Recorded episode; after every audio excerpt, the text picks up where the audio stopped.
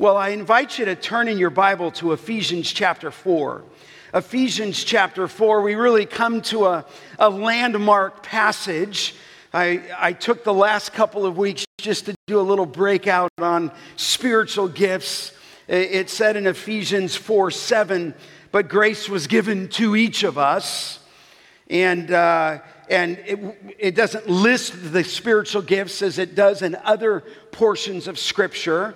It does list gifts in chapter 4, where it says in verse 11 that he gave the apostles, the prophets, the evangelists, the shepherds, and teachers to equip the saints for the work of ministry. And that's where we find ourselves this morning on Ephesians 4 11 and 12. I mean, the saying goes, and maybe you could finish this sentence, that everything in all of our world, whether it's government or health services or business or the home or the church, all falls and rises with what? leadership. Leadership is crucial.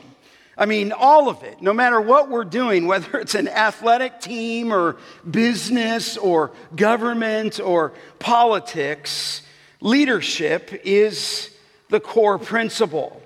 And there is great confusion today, um, not from the Word of God, but great confusion today on what a pastor does. Or I could say what an elder does. Some years back, there was an article in Christianity Today, and they did a survey of about 800 uh, lay people and pastors and professors as to what they believed were the top five priorities in pastoral training. And I thought that the results were staggering. I think this is going to come up, and I wanted to show you. We don't need to take long at this graph. I hope it's not too small so that you can see that. Move that to the next slide, you guys. There it is. Here's what you got the lay people, what the top five priorities are for a pastor. You've got the pastor's priorities, what he thinks, and then the professor's priorities. And so there they go. Obviously, the lay priorities in the area of pastoral training thinks that spirituality is the most important role for a pastor and elder. Certainly, that's important. And then going down that first column, relational skills are second. The third thing would be character, would be true. Fourth, communication skills. And then, at least the way that lay priorities would think of a pastor, they'd put theological knowledge last. When you consider the second uh, people that they surveyed, a pastor's priorities from a pastor's, that relational skills were the most important thing, which is interesting. Secondly, of his own priorities, the way he sees it, should be his management abilities. That's interesting. Thirdly, his communication skills. Fourthly, they, he put uh, spirituality. And fifth, again at the bottom, theological knowledge. Of course, the professor looks at things a little different, does he not? Here, theological knowledge is at the top the first priority, leading to character. Uh, leadership skills come down a little bit. Communication skills aren't quite as important. And then the last one is what we just committed Friday and Saturday to, would be counseling skills. And I thought that was very interesting, at least under the lay and the pastor's priority, that theological knowledge is last. Last. Uh, certainly, it's not the only thing because knowledge can puff up, and you know that, and I know that. But to place that last in a list of priorities is staggering. And I want to begin by saying that pastors as a whole have become everything uh, that really, they're doing everything that they're not called to do. You say, what are they called to do? Well, they're called, according to the Word of God, to preach the Word of God and to shepherd the flock. In a nutshell, what a pastor does, what an elder does, at least on a big umbrella picture, is they lead and feed. It's what they do. They lead by shepherding and they feed by the Word of God. And I would just submit to you that there is an epidemic in our land. And the epidemic is not COVID. The epidemic is not political infighting. The epidemic is not even a moral lapse. There is a famine in the land for the hearing and the obeying of the word of God. Hosea said it this way in 4 6. He said, My people are destroyed for a lack of knowledge. How true that is.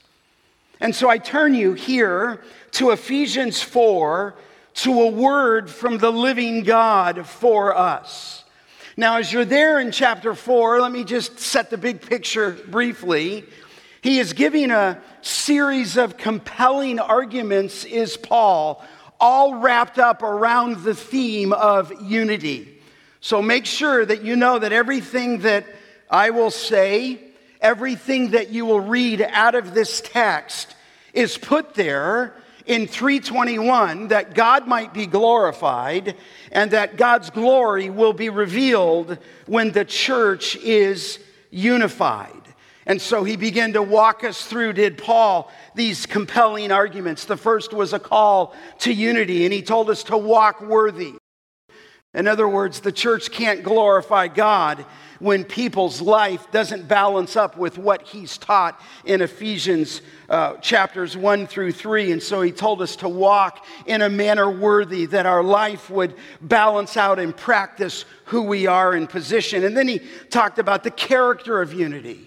That God is glorified, the church is unified when the church there is humble. Interesting. Is gentle, verse 2 is patient. And that is the character. And the character of unity doesn't come in an external form of a show, it comes through internal qualities. And when those men and women in that church and the young adults are walking in that character, the church is going to be unified. Then there was the confession of unity that unity doesn't come at the expense of truth, Paul would say, far from it. He said there's one body, there's one spirit. He said there's one hope, one Lord, one faith, one baptism, one God and Father over all. There was a confession of unity. And then, really, where we find ourselves now is the contributor of unity in the church. And of course, the contributor is the Lord Jesus Christ. In fact, he's the one that's contributing to the unity of the church. Too often, maybe we put too much importance on our own self. But the truth is, is that Jesus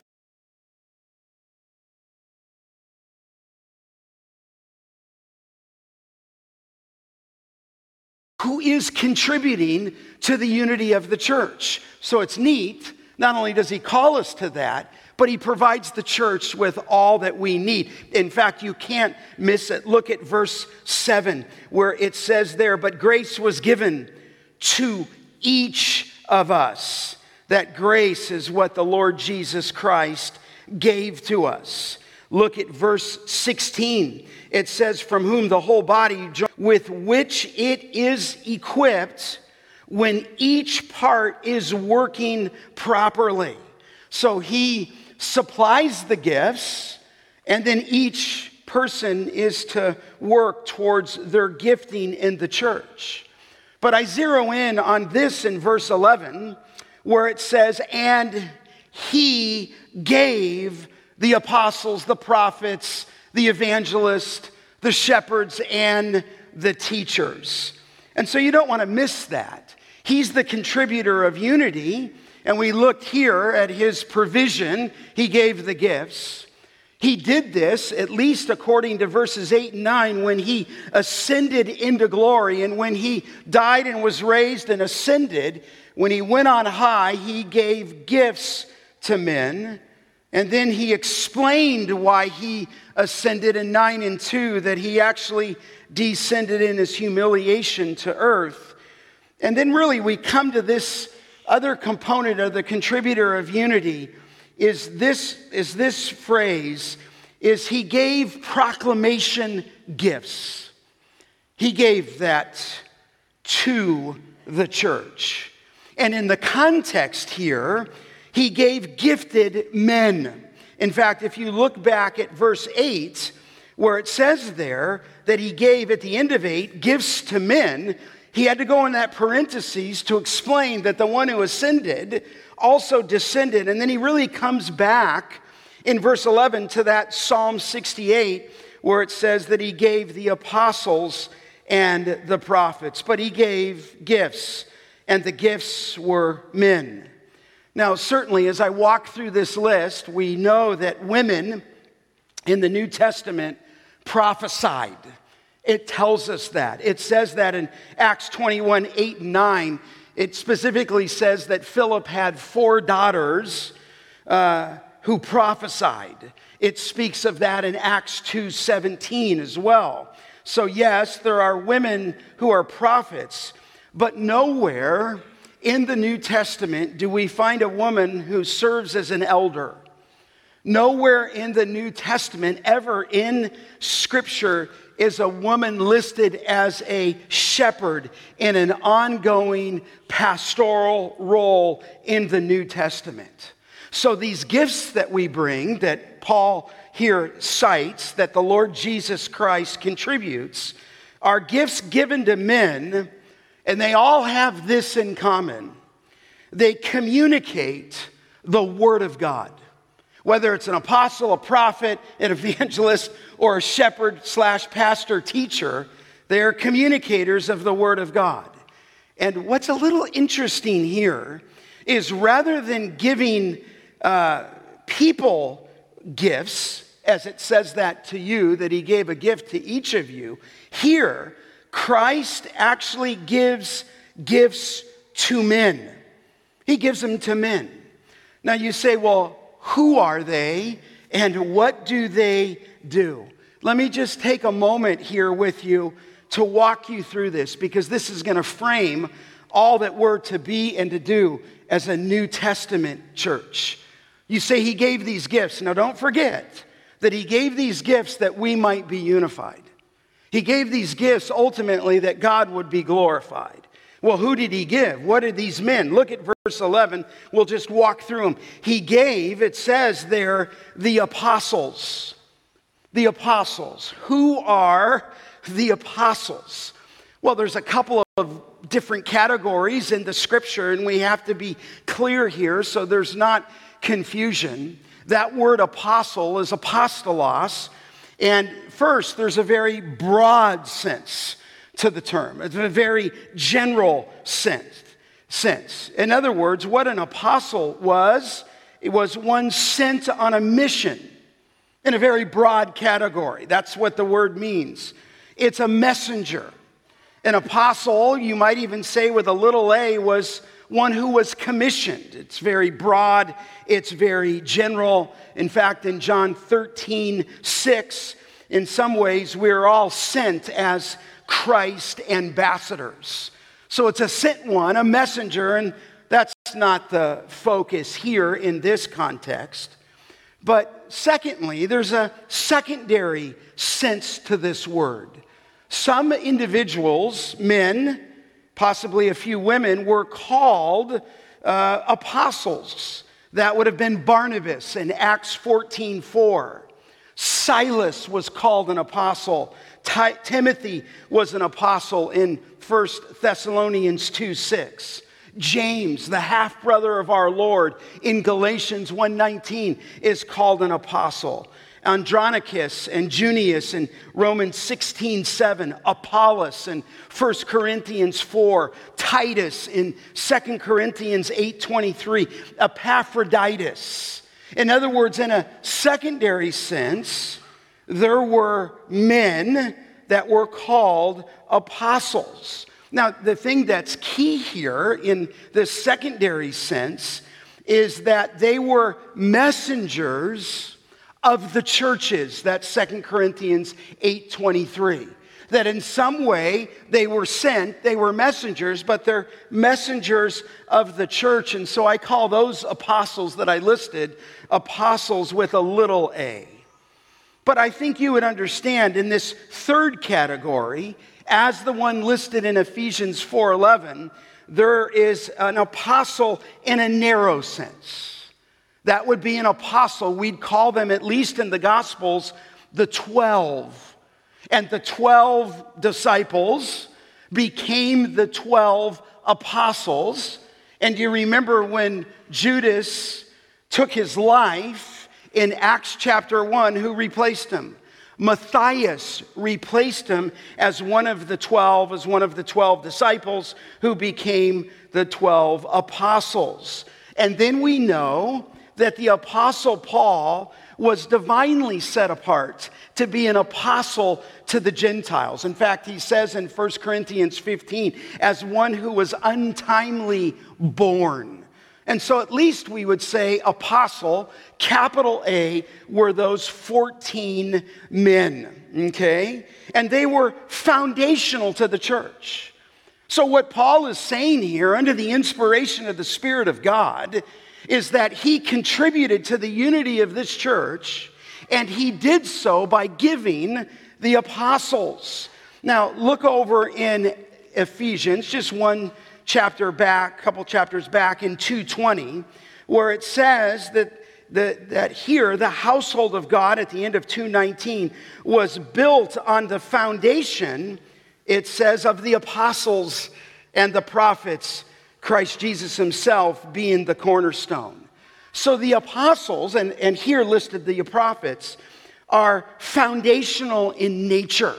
In fact, look over at chapter 3 in verse 5, where he said, There, which has not been, he said, made known to the sons of men in other generations, as it has now been revealed to the holy apostles and prophets in the Spirit. So, beloved, these apostles, apostles, capital A, were foundational. They gave us, if you will, apostolic doctrine. And in their unique role in the New Testament, they established churches. I think you would understand with me that their words became the very breath of God, became the very word of God, became scripture. We call that apostolic doctrine. Now, just let me take you just a step further on this. The 12, maybe with a capital A in this narrow sense, were identified in four unique ways. And I'll be brief here. Number one, unlike that secondary sense where those apostles were messengers of the church, first, these apostles, the 12, in a narrow sense, were commissioned directly by Jesus Christ. He called them, He set them apart. He divinely called them, if you will, the apostles. And we see that. That's why Paul says in Galatians 1 1 that he was an apostle of Jesus Christ. That's why Peter says in 1 Peter 1 1 that he was an apostle of Jesus Christ. These particular men, okay, were set apart and directly and divinely commissioned by Jesus Christ. Secondly, these apostles, in a narrow sense, capital A, were eyewitnesses of the resurrected Christ. In other words, you couldn't be one of these men until you saw physically the resurrected Christ. And of course, he appeared to all of the apostles. You know that in the Gospels. He appeared to over 500 at one time. He appeared to one untimely born called Paul, but they were eyewitnesses of the resurrected Christ. Thirdly, as I've mentioned briefly, they received revelation from the Holy Spirit.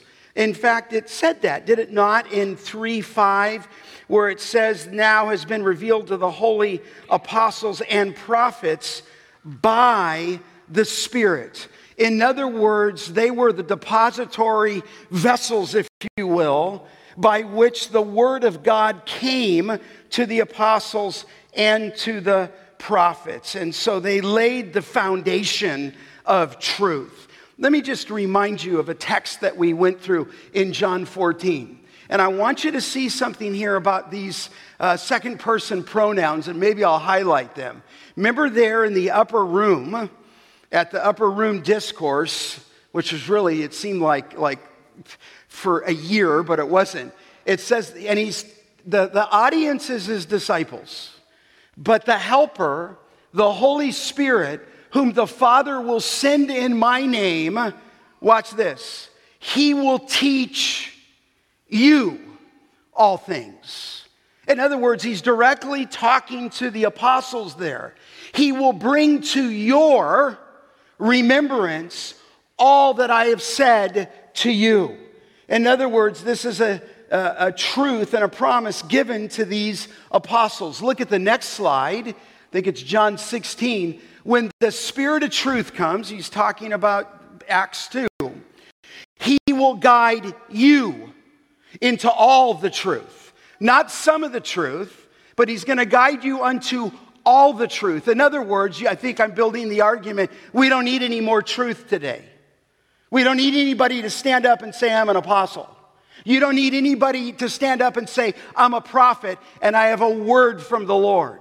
No, there's a promise that He's going to guide you unto all the truth, for He, speaking of the Spirit, will not speak on his own authority, but whatever he hears, he will speak and he will declare it to you, to, to the 12, if you will, the things which are to come. He, speaking of the Spirit, that's his role, will glorify me, for he will take, Jesus said, what is mine, and he's going to declare it to you. All that the Father has is mine. Therefore, I said that He will take, He, the Holy Spirit, will take what is mine and He will declare it to you. To who? To the 12 apostles, okay?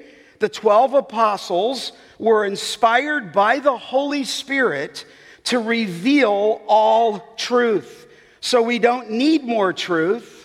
The apostles, by way of the Spirit, by way of Christ, have given us all truth.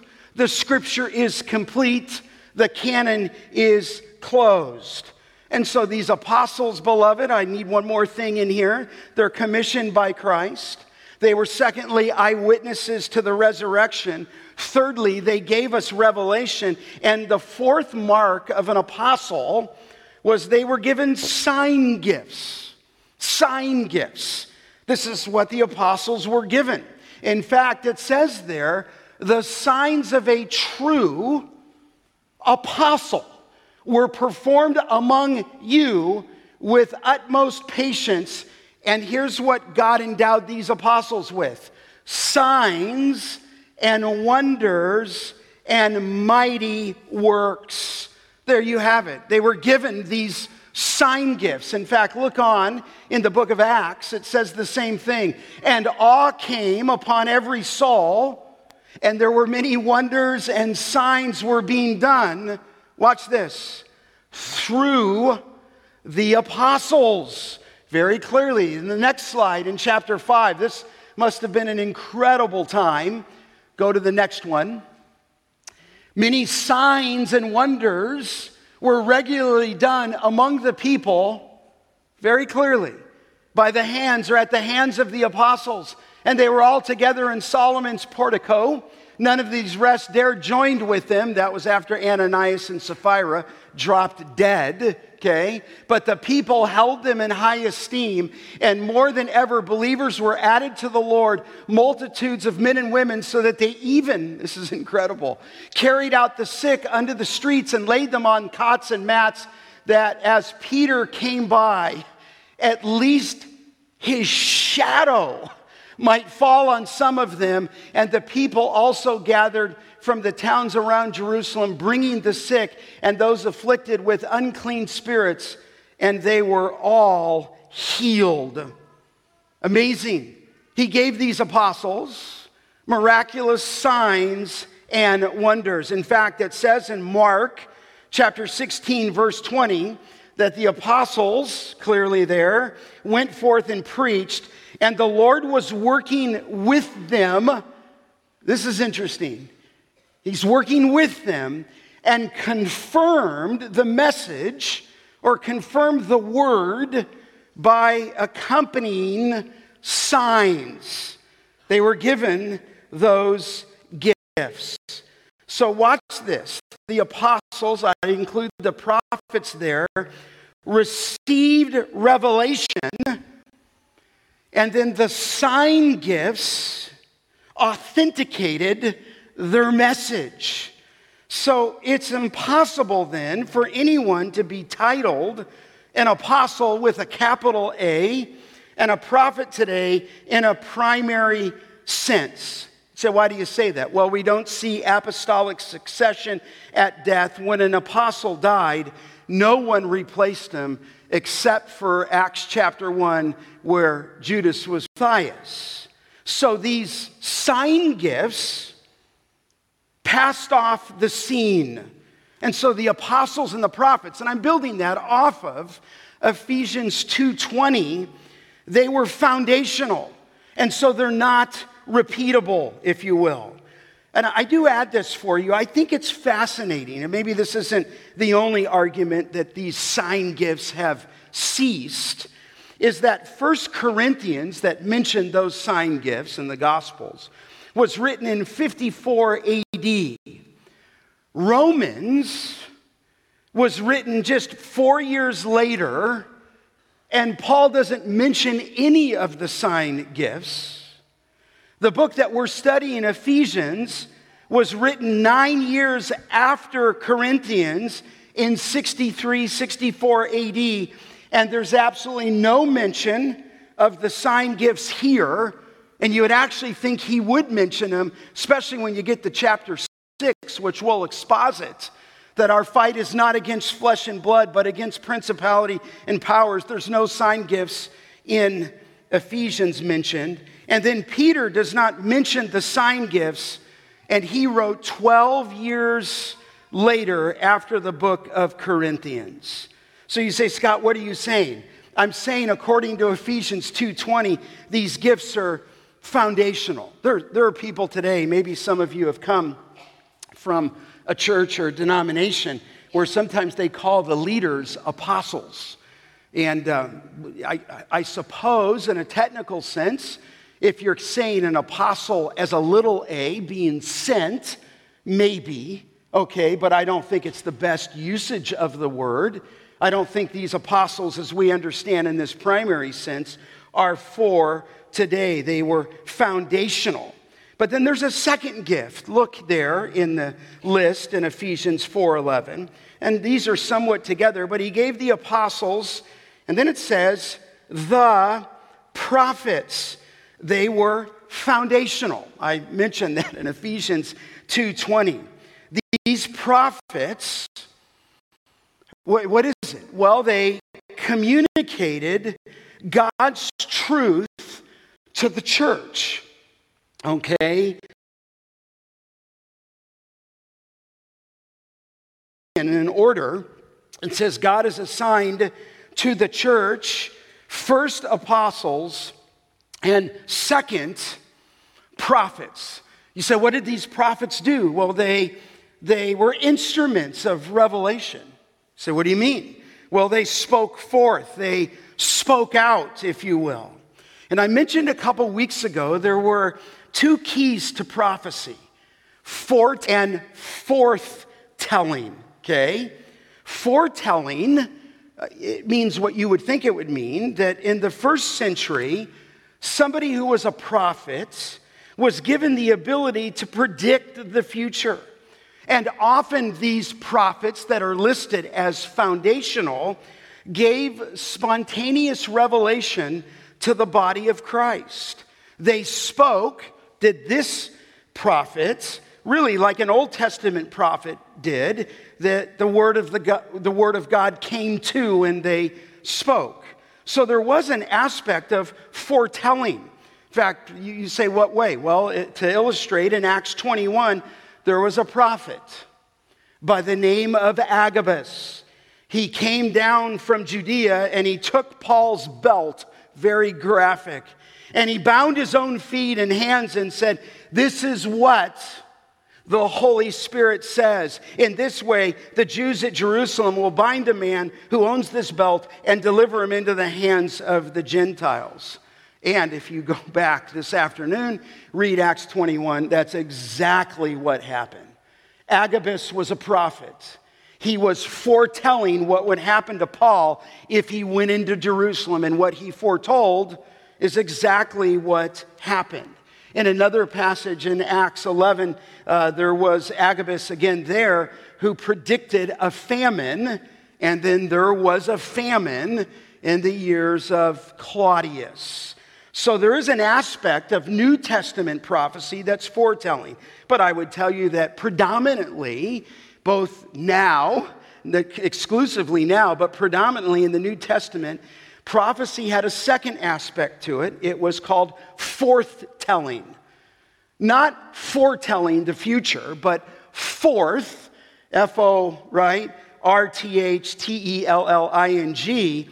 They were revealing what was already revealed in the apostles' doctrine.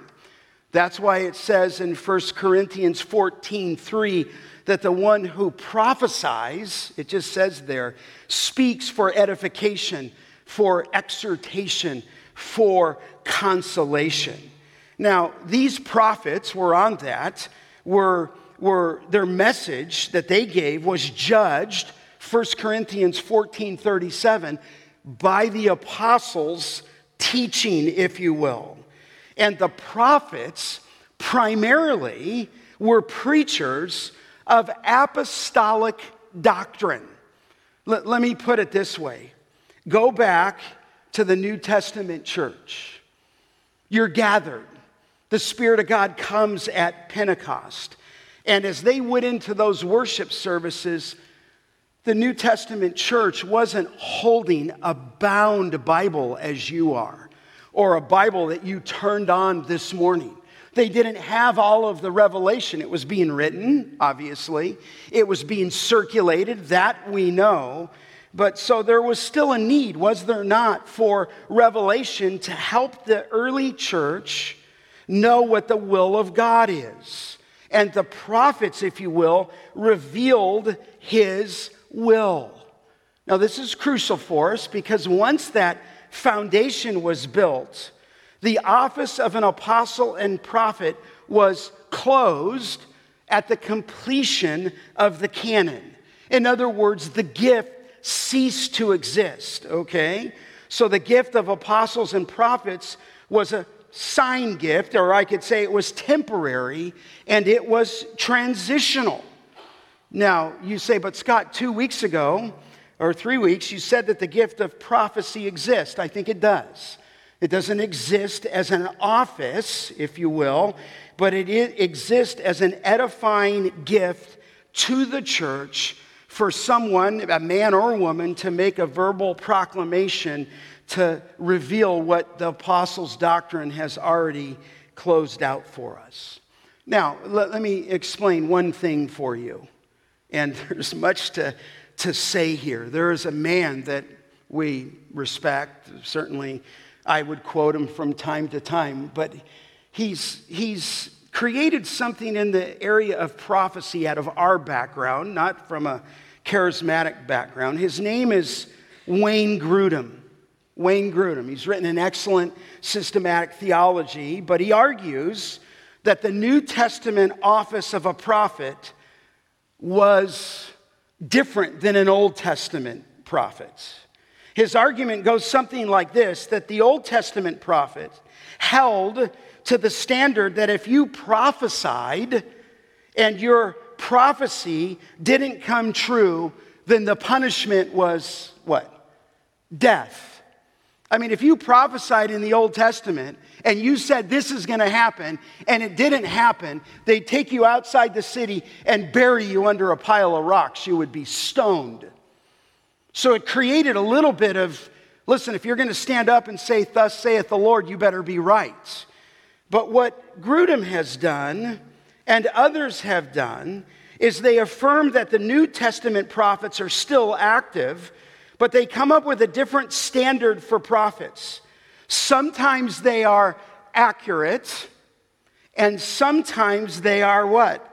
Not. And this view is picking up steam in the church today that there's a secondary level of prophets that you don't have to be right all the time.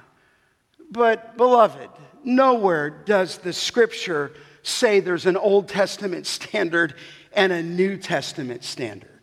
So, what we've ended up in our own day is a bunch of people who are claiming to speak for the Lord. And it's gotten so bad that I think I've mentioned this to you before. Just a while back, I was watching YouTube and watching somebody from a past, as a pastor up north speaking on the gift of prophecy. And this man, out of his own mouth, said that prophets aren't always right. And I thought, Who, where'd you get that from? In the Old Testament, you spoke, and if it was true, you were considered a prophet. And if it was untrue, they condemned you to death. But he went on to say did this man, that the prophets are like weathermen. And I thought, like weathermen. And out of his own mouth, he said, We hope the prophets today are 51% correct. That's what he said. And all of his people in his church laughed. So, in other words, we've ended up with a category today of men and women who supposedly speak revelation. And I think what I'm telling you, and this isn't the end of the, the, the, the text, these apostles and prophets were foundational. And as the Word of God became complete, we no longer need the signs and the wonders and the miracles because you've already benefit, you've benefited from the apostles and the prophets. You say, well, how am I benefiting from the apostles and the prophets? You are holding a copy of the very breath of God in your hand this morning. Amen. You don't need somebody to say, hey, the Lord spoke to me. Because whenever anybody's told me that, and a number of people I have, I, I sometimes like to open my Bible to the end of the book of Revelation and say, now, tell me what that revelation was, because I am going to write it at the end of the book of Revelation. What was it that God told you? Well, Scott, it's not quite like that. Well, then I said, What is it? And, and listen, I'm not saying that everybody who says they have a word from the Lord is claiming that it's revelation from above. But it's become so confusing that we think somehow that the Lord speaks to these special men or special women in special communion. And I'm telling you, you're holding in your hand everything pertaining to life and godliness. You're holding in your hand an authentic word that came by the Holy Spirit to the apostles who wrote the scripture. And until that scripture was complete, the prophets were also giving revelation, sometimes foretelling, but most of the time, forthtelling of what the apostles already revealed. So I think these two offices have ceased, and it doesn't mean that we're not affected by them. You're holding in your hand the Word of God. Now you say, Where are you going with this? Thanks for asking. He gave those gifts to the church, and stop just for a second. Say, why did he give the gifts? So that Grace Church of the Valley would be unified. He contributed, did the Lord Jesus Christ, that when he ascended into glory, he gave gifts unto the church. He gave gifts unto the church that the church would be glorified, that the church might be unified, and that in his measure, he's also giving gifts today. Go on to the third gift. You'll see it there. And I'm saying that these are for today. Well, you say, well, Scott, why is this for today? And the apostles and the prophets not? Well, because 220, they were foundational. But look at verse 11. He gave the evangelist. Those are, that's a gift today. An evangelist proclaims the good news of salvation. What's interesting here is there's not a lot in the New Testament on this particular word. Maybe I should say this particular noun. In fact, it's mentioned here and only in two other places. Acts 21 8, where it says that Philip was called an evangelist, so he was identified as such. The third place that it's used is 2 Timothy. Paul told Timothy in 4 5 to do the work of an evangelist. Now, that's the noun, but this verb is all over, and the verb is to preach the gospel in the New Testament. You say, what did these evangelists do then? What do they do now? Well, they bear witness of Christ. Is it still a gift for the church today? Yes, because only the apostles and the prophets were foundational. These are men today, and I think they function as missionaries.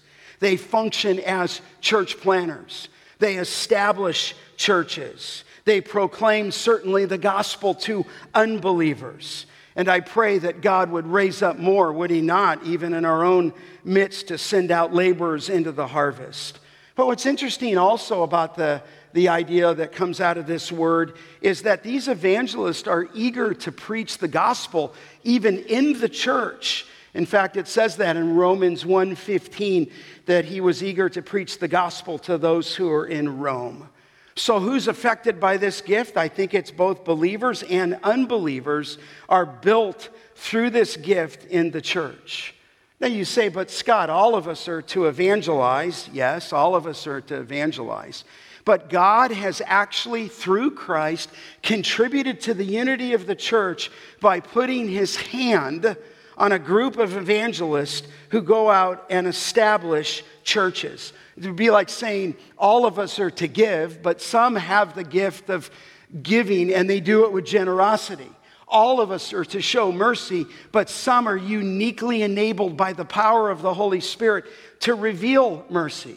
All of us, I suppose, right? If you're going to make disciples and teach them to observe all that I commanded, every single one of you is a teacher. But we also recognize there's gifted men and women who teach the Word of God. And so this gift is crucial today. And then it leaves us with this last gift in 411. Look there.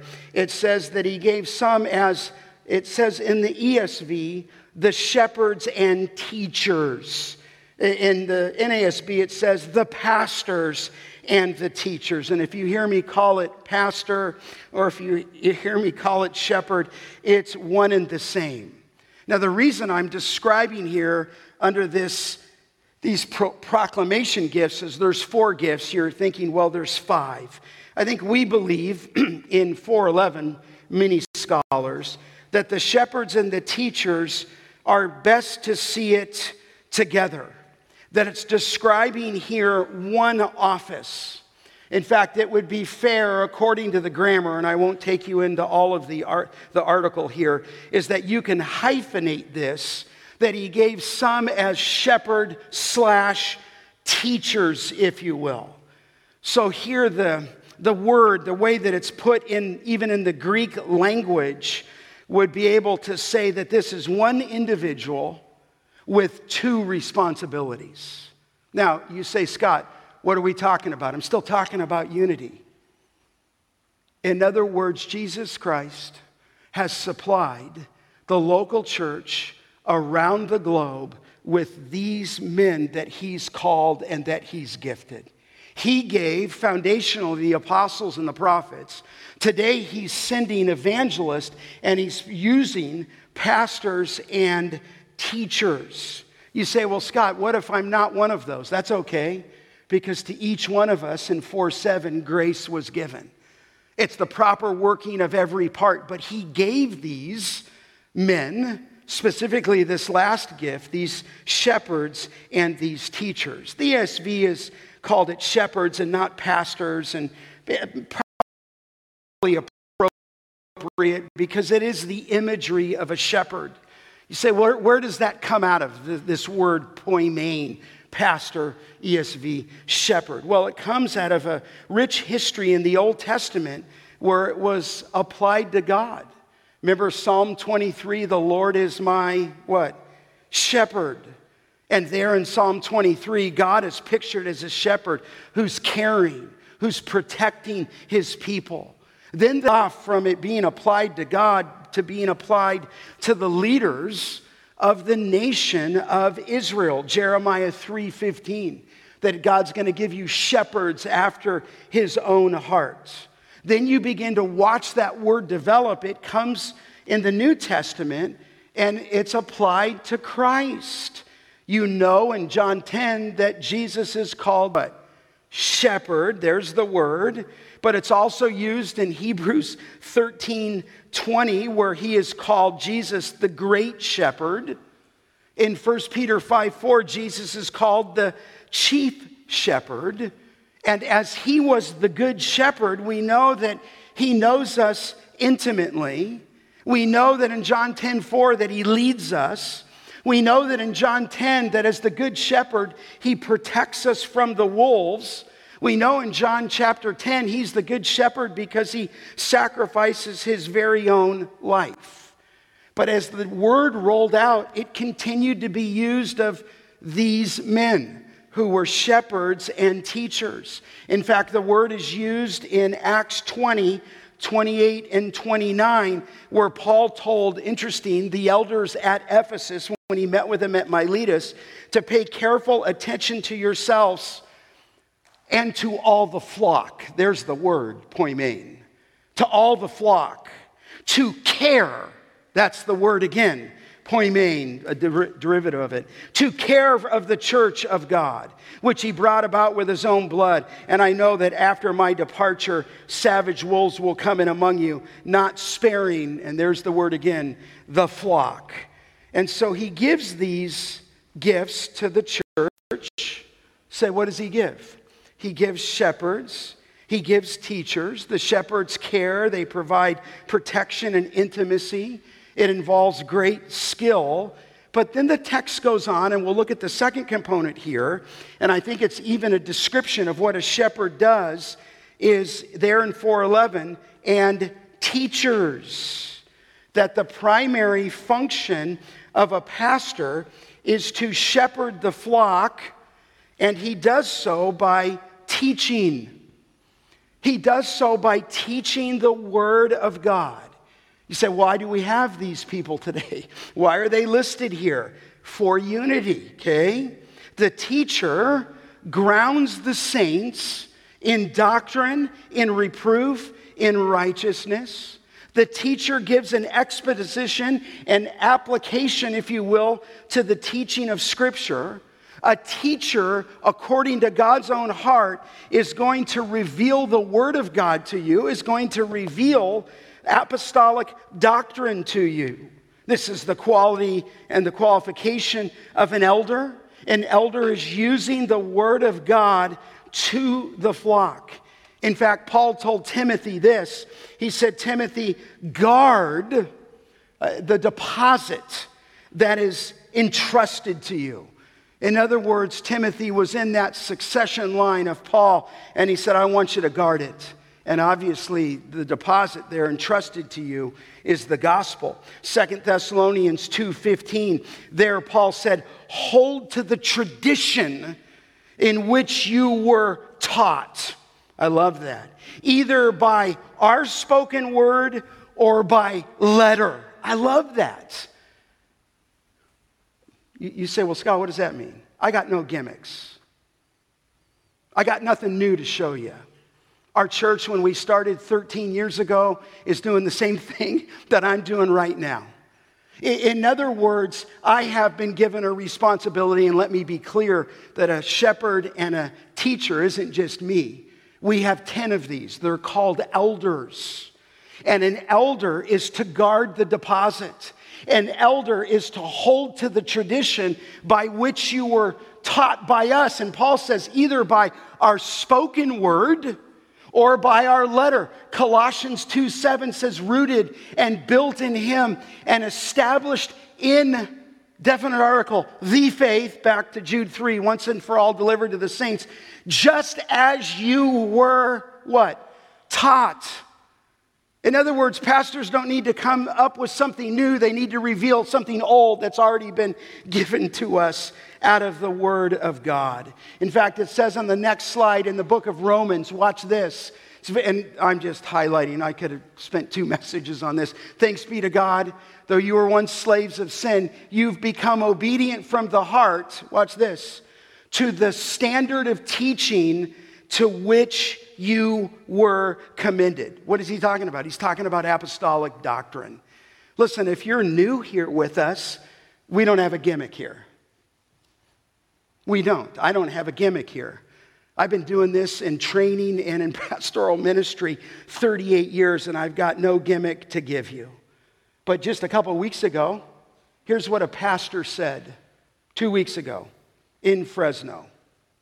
He said, quote, and by the way, I'm not trying to be um, negative on him, and, but this is what he said. He said, I am a storytelling type of pastor, I'm quoting, who prefers to insert myself into the story. Yee. I'm praying this morning that I would disappear. He's saying, I'm a storytelling pastor who prefers to insert myself into the story like a movie or TV show. You say, why does he say that? Because here's what he said. He said next, he said, because how are we supposed to read and comprehend a book 2,000 years ago? I just thought, I was so sad to hear that. He just told the church that this is some ancient book that's not understandable. No, what I'm saying to you out of the Word of God is when He ascended on high, He gave gifts to men. Foundational was the apostles and the prophets. Then He also gave the evangelist, and He gave some as pastors and teachers. And why? To teach the authoritative Word of God. Now, this is not just me, as I mentioned, it's every elder, okay? It's a plurality of elders. You say, why? For the purpose of unity. Beloved, I just think this that spiritual leadership, back to the top of the message, has capitulated to the needs of the consumer rather than to, you know, to train and equip the saints for the work of ministry. Pastors and shepherds tenderly yet authoritatively teach the Word of God. You say, well, why do they do this? Well, look at verse 12. It's right there. Thanks for asking. He says, to equip the saints for the work of ministry. That's why we have these men to pour into your life so that the saints can do the work of ministry. Listen, would you pray for us? Would you pray for TMS? Listen, that's not everybody. Not everybody's going to go to TMS. Praise the Lord.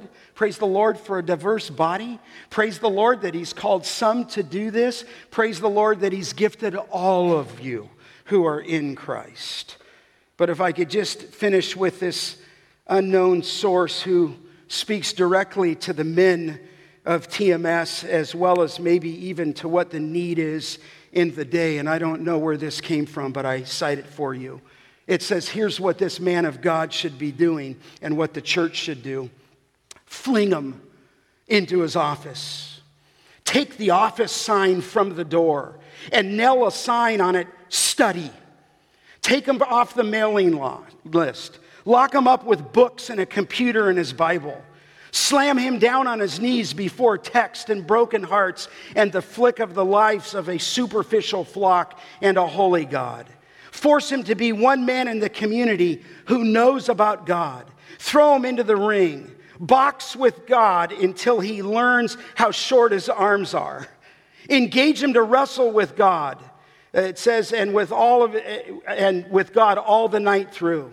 Let him come out only when he is bruised and beaten into being a blessing. Shut his mouth forever spouting remarks. Stop his tongue forever tripping lightly over every non essential. Require him to have something to say before he dares break the silence. Bend his knees in the lonesome valley. Burn his eyes with weary study. Wreck his emotional poise with worry for God and make him exchange the pious stance for a humble walk with God and man. Make him spend and be spent for the glory of God.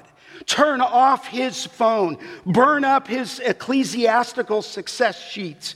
Put water in his gas tank. Give him a Bible and tie him to the pulpit. Make him preach the word of the living God. Test him, humiliate him, examine him for his ignorance of divine things, shame him for his comprehension of finances and batting averages and political infighting. Fighting. Laugh at his frustrated effort to play psychiatrist. From a choir and form a choir, a choir and raise a chant and haunt him with this night and day, Sir, if we would see Jesus. And when at long last he dares essay the pulpit, ask him if he has a word from God. And if he does not, dismiss him. Tell him you can digest TV commentaries and think through the day's superficial problems. Command him not to come back until he's read, reread, written, and rewritten, until he can stand up worn and forlorn and say, Thus saith the Lord. Break him across the board of his ill gotten popularity. Smack him hard with his own prestige. Corner him with questions about God. Cover him with demands for celestial wisdom and give him no escape until his back is against the wall of the word. And sit down before him and listen to the only word that he has left God's word. Let him be totally ignorant of deep of, uh, excuse me, of down street gossip, but give him a chapter and order him to walk around it, camp on it, sup with him, sup with it, and come at last to speak if it backward and forward until all he says rings with the truth of eternity. And when he's burned out by the flaming word, when he's consumed at last by the fiery grace blazing through him, and when he's privileged to translate the truth of God to man, finally transferred from earth to heaven, then beat him away gently and blow a muted trumpet and lay him down softly. Place a two edged sword on his coffin and raise a tomb triumphant. For he was a brave soldier of the word, and ere he died, he became a man of God. Would you pray for the men at the Master's Seminary? What in the world is the church doing with all the gimmicks, with all the newfangled ideas, rather than a pastor, an elder, being a broker of truth and revealing it to the people? That's our prayer. That's what Paul gave us so that we might be unified to equip you to do the work of the ministry. Would you bow your head with me?